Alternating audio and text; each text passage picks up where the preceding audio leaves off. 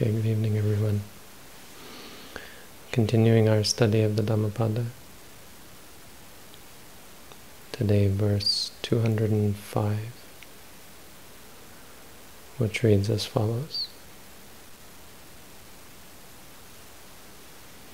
Paviveka rasang pitva rasang upasamasacha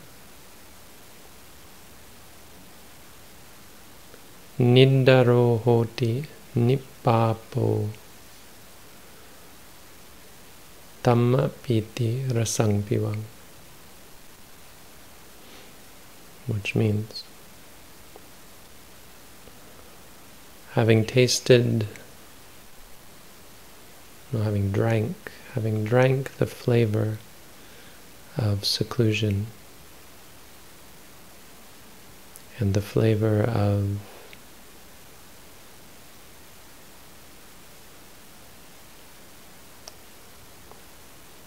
tranquility or uh, quietude. Upasama. One has no suffering, no pain, no sorrow, and no evil.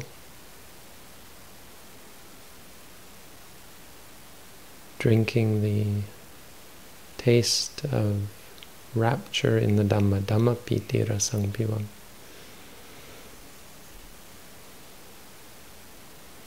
There's no evil, no no no suffering and no cause of suffering.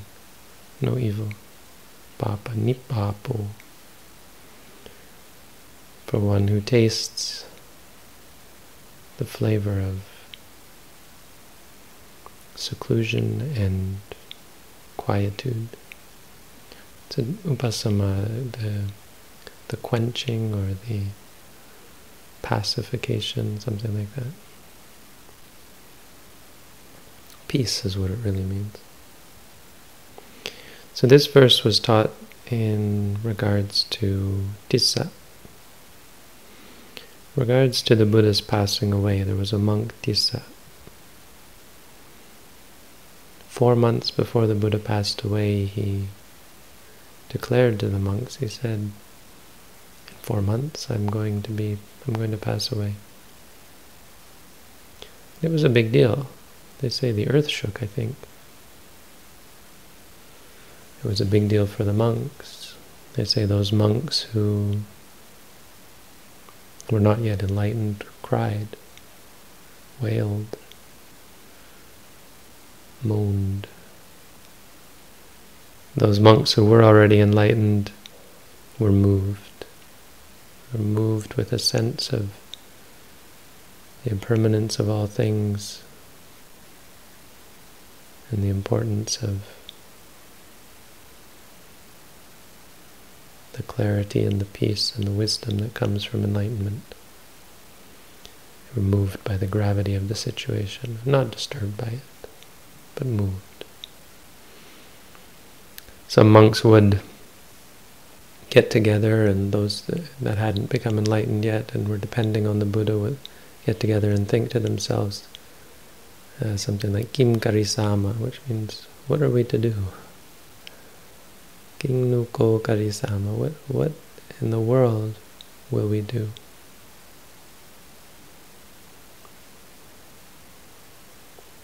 They spent a lot of time concerned with this and they say this, the monks and and lay people as well, of course, not just the monks. Spent a lot of lot more time being around the Buddha, trying to get their last chance to be in the presence of the Buddha, and who wouldn't, right? Well, you know who wouldn't. There was one monk, his name was Tissa. And while all this was going on, He was ignoring everybody. Sitting off in a corner, and the monks came up to him and asked him what he was doing, and he ignored them. And they said, Hey, the Buddha has said he's going to pass away in four months, don't you know? They didn't even reply. Didn't say anything. So the monks thought to themselves, hmm, well, this is this isn't right. And they went to the Buddha and they said, look, Venerable Sir, there's, there's, there's this monk Tissa, and he certainly doesn't care at all about you. Hasn't come to see you since you've declared you're passing away. All he does is sit in the corner, doesn't even pay any attention to anything. Something's wrong with this monk. He's, he has no love for the Buddha. And so the Buddha called, said, well, bring him here.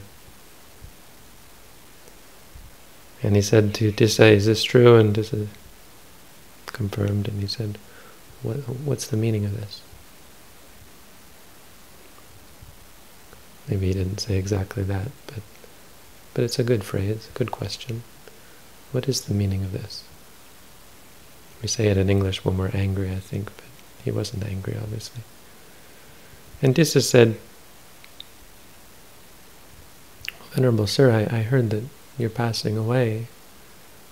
And I thought to myself, I'm not enlightened yet. And what should I be doing? You know, now the Buddha is here in front of us. Four asankaya. Asankaya means uncountable, an uncountable period of time. Four of them. Plus a hundred thousand great eras. Now a great era is like a big bang to a big crunch kind of thing, like the universe. Hundred thousand of those, and those are small compared to an asankhaya. Those are nothing compared to an asankhaya, plus four of those.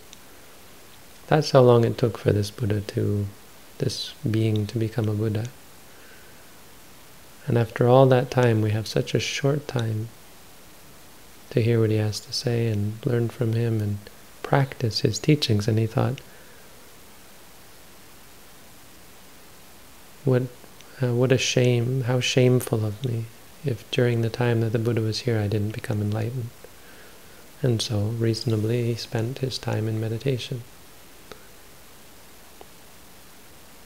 And the Buddha, of course, said sadhu. Very good.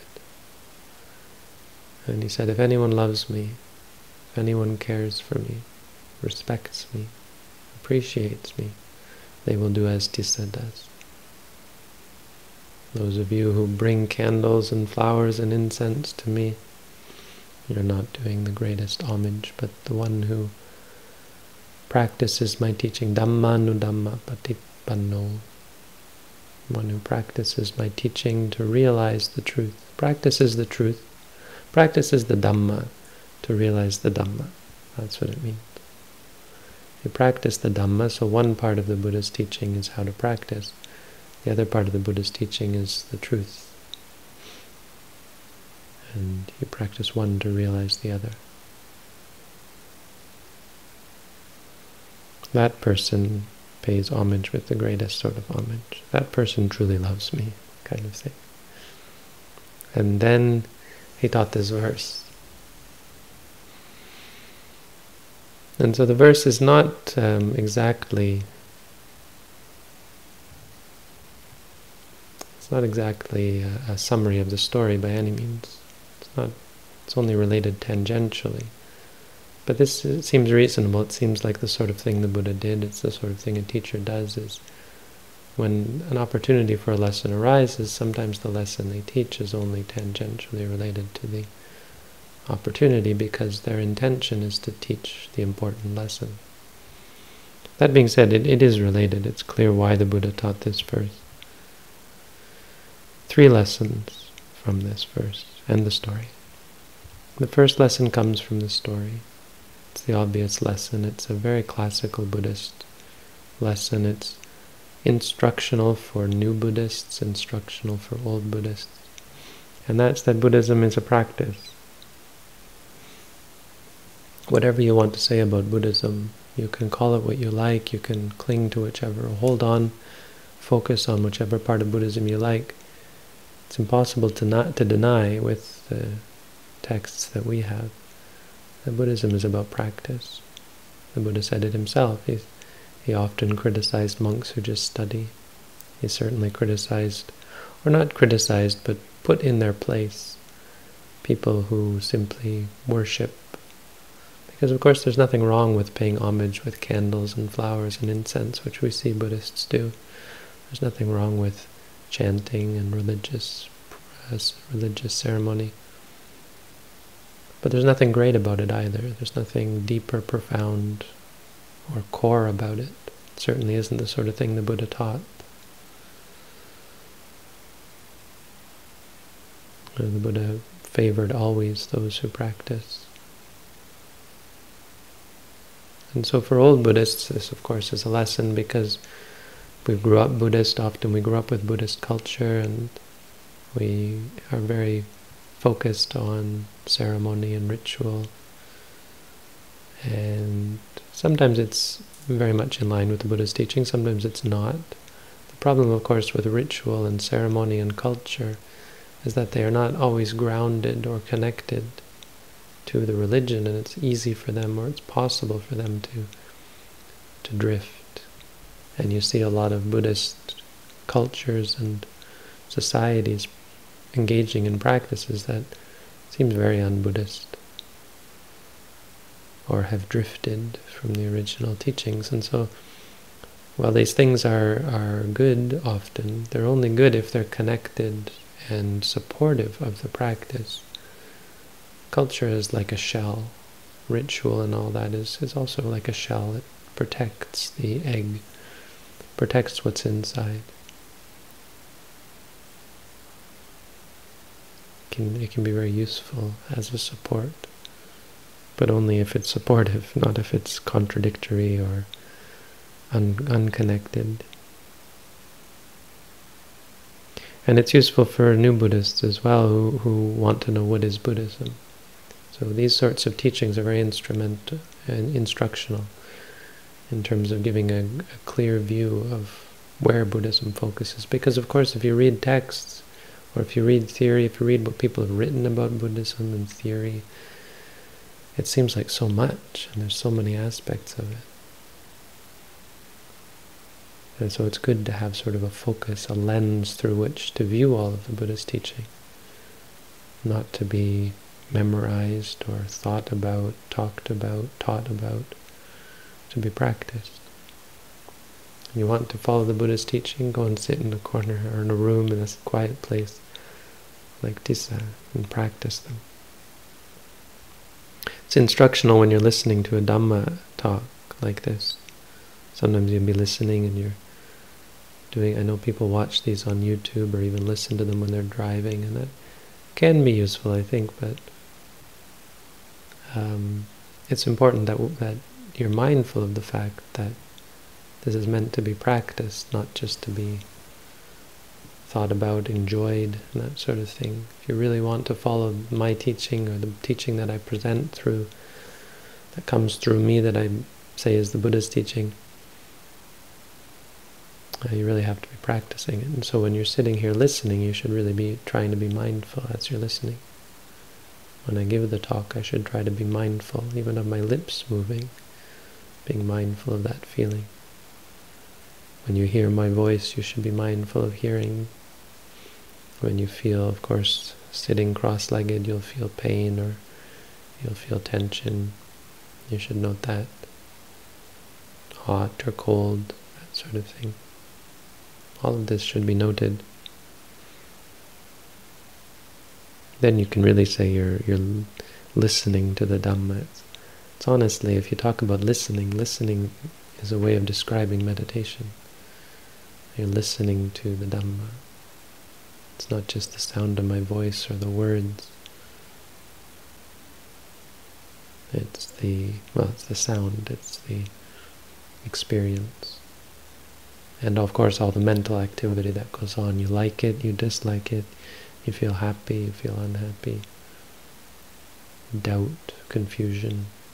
All of these things are the Dhamma, and you have to listen to them, because they'll tell you something, they'll teach you about yourself. So that's the first lesson. The second lesson is that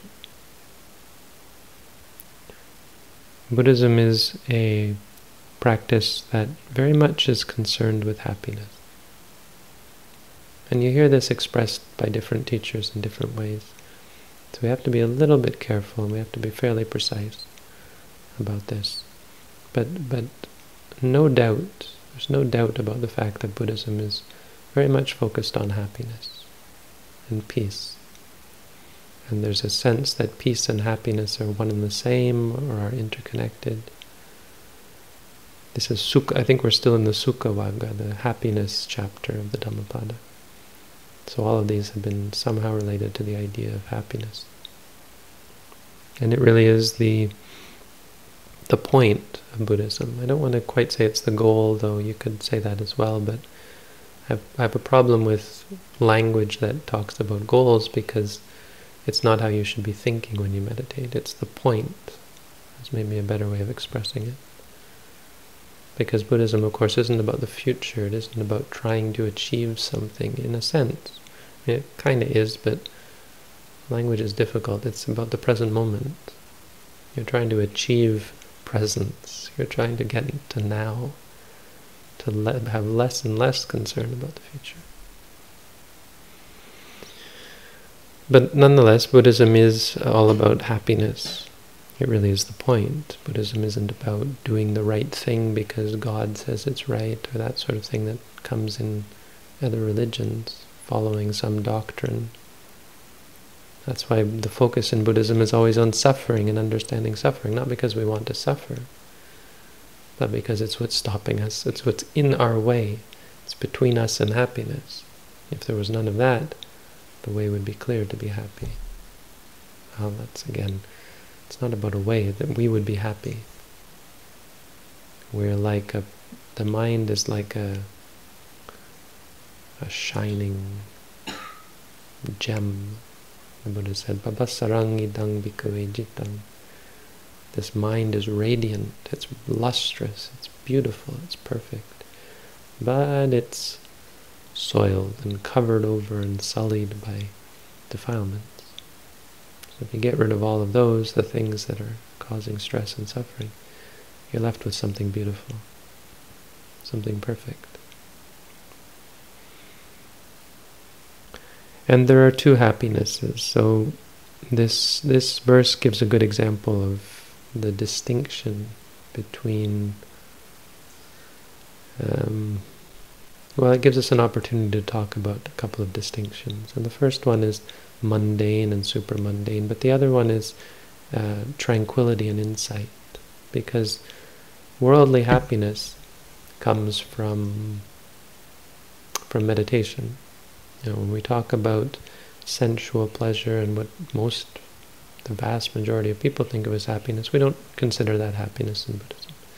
Yes, there's pleasure when you enjoy the senses, but we discard it. We don't even consider it because it's caught up with defilement. It's caught up with attachment, and when you get what you want, you want more of it, and it's very very basic teaching in Buddhism, not not an easy one, and not to trivialize it, but it's important to understand it's a very core foundational idea that sensual pleasure we can't we don't have any sense that it could possibly be happiness. Our whole practice, in a sense, is to free ourselves from that. And so we discard it immediately. No, no, giving no quarter to the idea that sensual pleasure might be happiness. But worldly happiness does exist. It's this paviveka,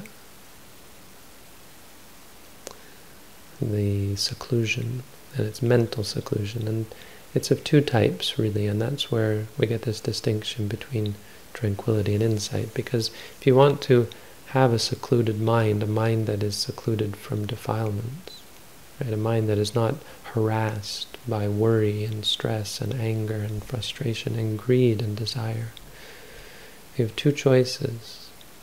One, you seclude yourselves from those things that are causing those desires and aversions and worries and so on. And you focus on something that has no connection with that, like a simple object, often a light or a color. Even the breath is a good object. And eventually your mind becomes so fixed and focused that you have no sense of any disturbance, and your mind is very peaceful and quiet. The other option is to change the way you look at these things that cause you stress and suffering. So the things that, that cause you to get angry, change the way you look at them. And this is what we do with, with our practice. When you feel pain, change the way you look at it. Rather than getting harassed by disliking of the pain, see it as just pain. Say to yourself, pain, pain. You'll cultivate this ability to see it just as it is. And of the two, well, they, they are they're quite distinct. Uh, the first one, I would use the word artificial. And it's not really in a pejorative sense, it, it's in a limiting sense. Even the Brahma world, rebirth in, as a god, is artificial. In the, in the basic sense that it's, it's created and it's temporary, it's limited.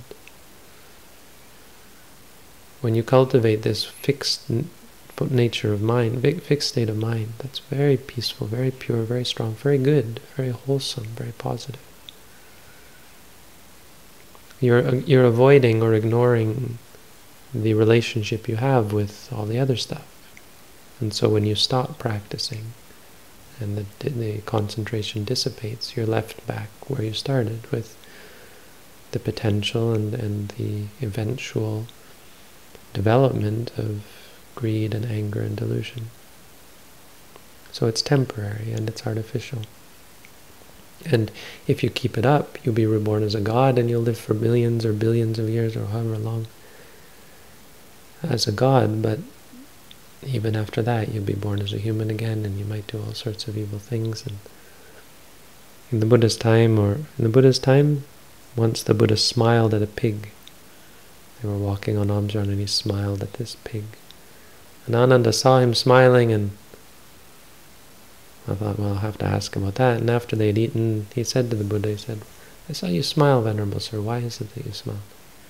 And the Buddha said, oh, that pig. Did you see that pig? That pig was once a Brahma. That pig was once a god. And it passed away from there and was eventually born as a pig.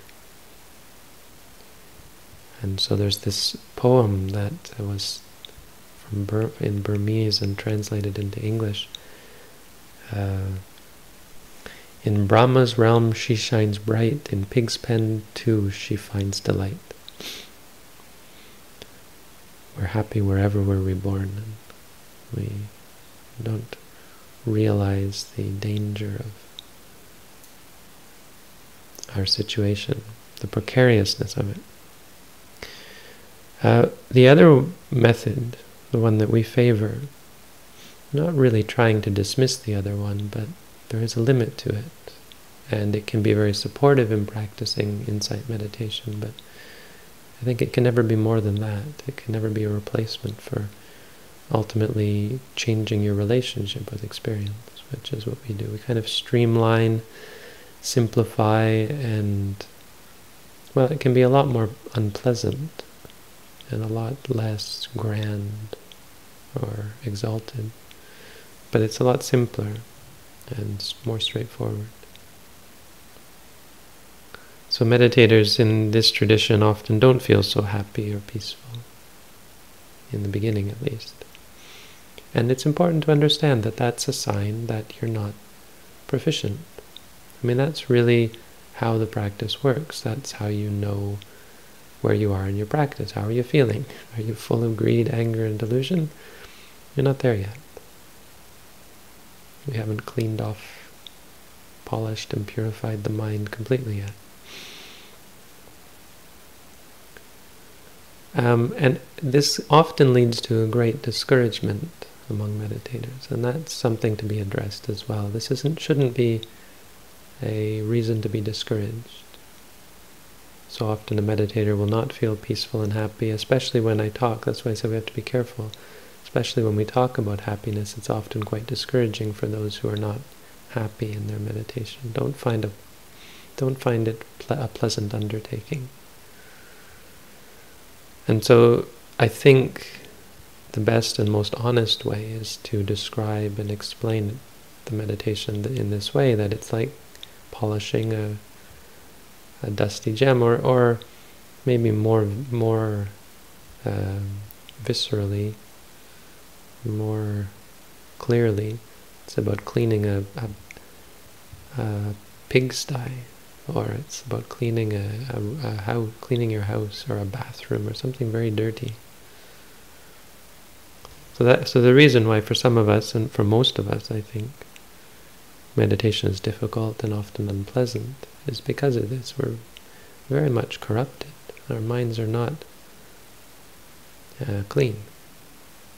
And you shouldn't feel discouraged about that because that's the whole point of meditation. Don't feel like I can't practice meditation, I'm too corrupt, I'm too defiled, I have too many attachments. What else are you going to do? I mean, that's the whole point of meditation. That's why the Buddha created insight meditation, why the Buddha taught. If you feel discouraged and if you say that sort of thing, you're really doing a disservice to Buddhism and it's a sign you haven't really understood. That's exactly what this is for. That's exactly the point. So don't be discouraged. Be encouraged that you're doing something that has the potential, very real potential, and not even just potential, but has the effect of purifying the mind. That's the whole point. The Buddha called his teaching the Visuddhimagga, the, the, the path of purification. But nonetheless, uh, and, and it shouldn't be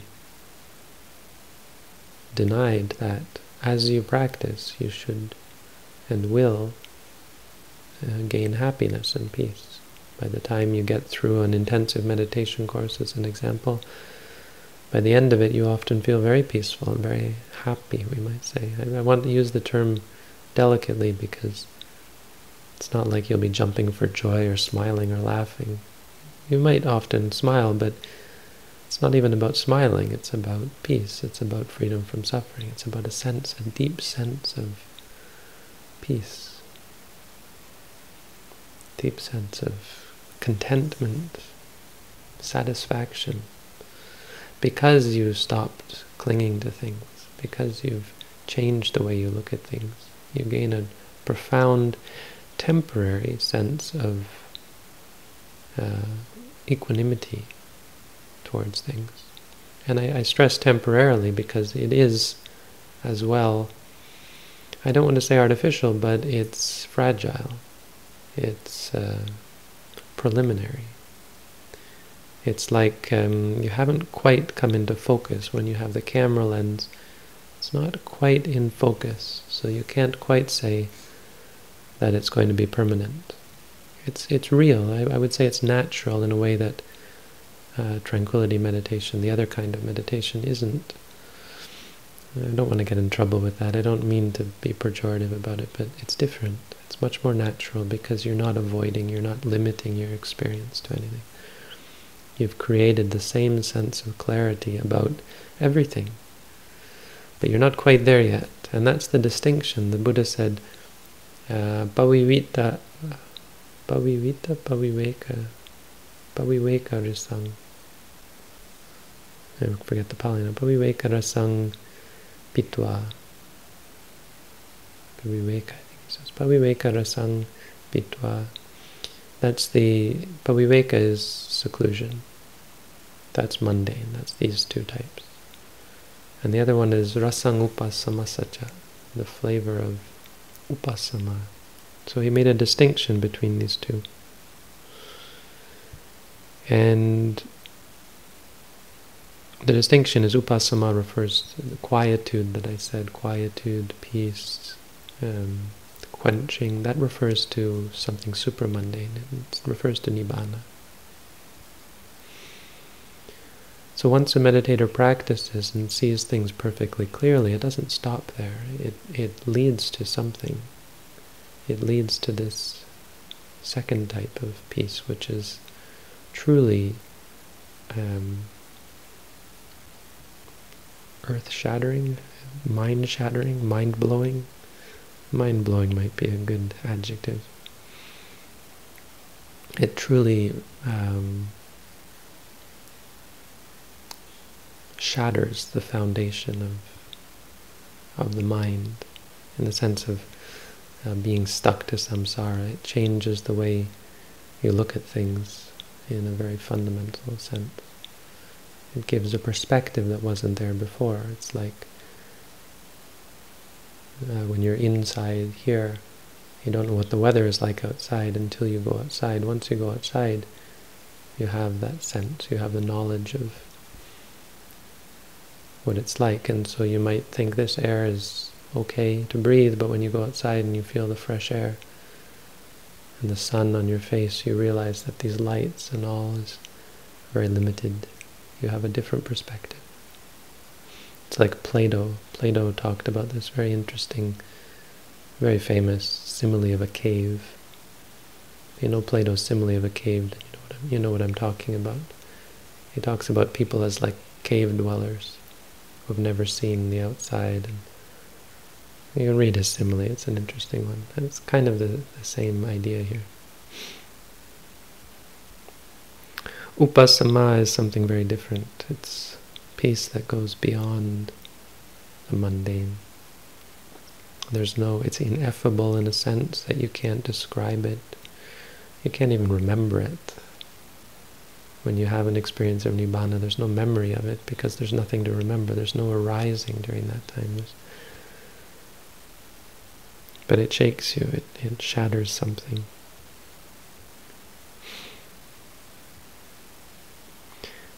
And so that one is, is real and lasting. And enlightening. So that's the second lesson, is about happiness. The third lesson is just, a, I think, I separated it out because it's an interesting point, and that's this idea of nippapo, because it relates back to the story. It's how the verse relates to the story, is that people were criticizing this monk for his meditation practice, and the Buddha said, Nippapo, he has no evil, there's nothing wrong. And, and it's the point that when your mind is pure, you have no evil, no corruption in your heart, and so criticism is unwarranted towards such a person. It is a bit of a debate. Um, I think not so much among Buddhists, though it can come up, but it's often a debate that Buddhism has to enter in with other religions and non-religious people. I've heard people talk about uh, Buddhist monks and meditators as lazy and parasites.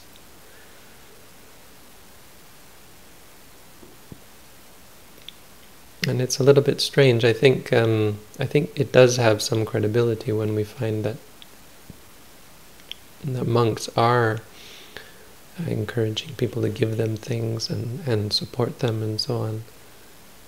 Uh, and maybe when Buddhist meditators are just engaging in, in mundane pleasures, like tranquility meditation or just the pleasure of being in solitude, it can be a little bit self-serving and even can be a cause for, for, for evil to arise. It's possible that meditation centers, monasteries often you hear and you find about some places become corrupt. But the idea that practicing meditation is laziness or the idea that it's not contributing to society, you hear the idea that one is a parasite if they're being supported for their spiritual practice is really unfortunate because of how powerful and, and beneficial meditation is. You know, if you have someone, if there is, exists someone in the world like the Buddha, you know, the last thing, the, the they're the farthest thing from a parasite because of the great um, beneficence they give to the world, even not intentionally by going around trying to teach people, but First of all, just by example, by providing the option or the, the, the vision of another way, rather than trying to prop up a society that's based mostly on greed. We have an alternative, and that's leaving society. Even not just Buddhists, but religious people in general who leave society and go and live in seclusion. Offer a really great, I mean, a great alternative. I mean, hearing about them myself when I was 13, I think from a computer game actually I was playing at the time. I heard about the I read about the Dalai Lama in this video game, and it got me learning about uh, this idea of, of leaving society, and it was very interesting. I was very interested in that. It was one of the things that propelled me to go to Asia in the first place.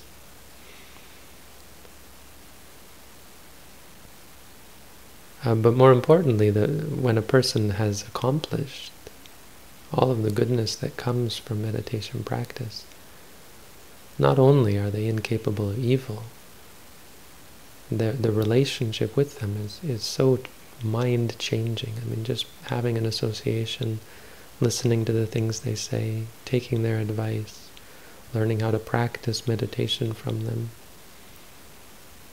it has an, an unmeasurable benefit, benefit. And it benefits, you know, the Buddha benefited his disciples who benefited their disciples who benefited their disciples who benefited eventually benefited my teacher and benefited me and then I benefit you hopefully and then you benefit others. The greatness of our emphasis on self exploration and study and enlightenment is beyond compare. It's so much more benef beneficial than running around like all these monks did, wailing and moaning about the Buddha going away and ensuring that they saw the Buddha before he passed. None of it's none of that is anywhere near, or the social work that many religions and Buddhists engage in is nowhere near as beneficial as changing your mind.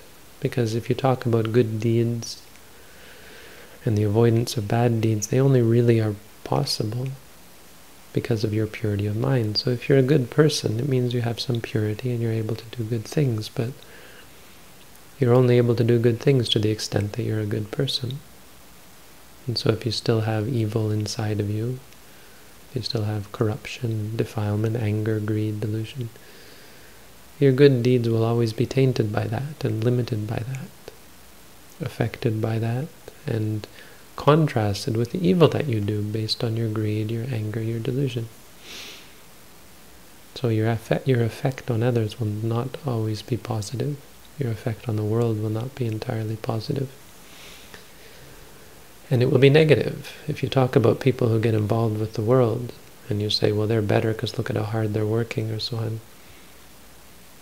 Quite often the work that they're doing is hurting people, hurting the world, giving people the wrong impression, leading people towards greater greed, anger, delusion.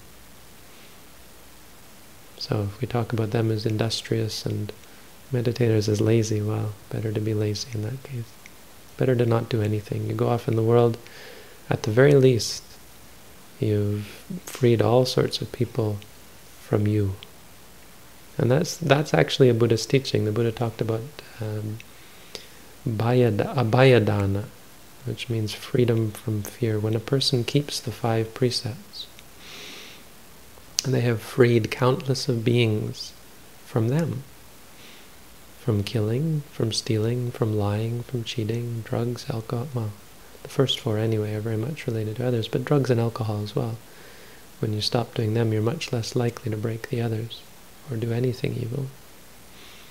So keeping those five precepts has already been a great gift to society just by not doing lots of things.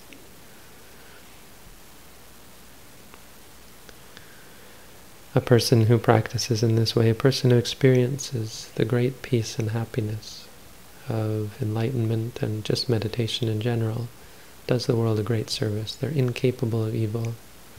They have no sorrow or fear. Niddaro hoti nippapo. And that's the third lesson. So that's the Dhammapada for tonight. Thank you all for listening. Wish you all the best.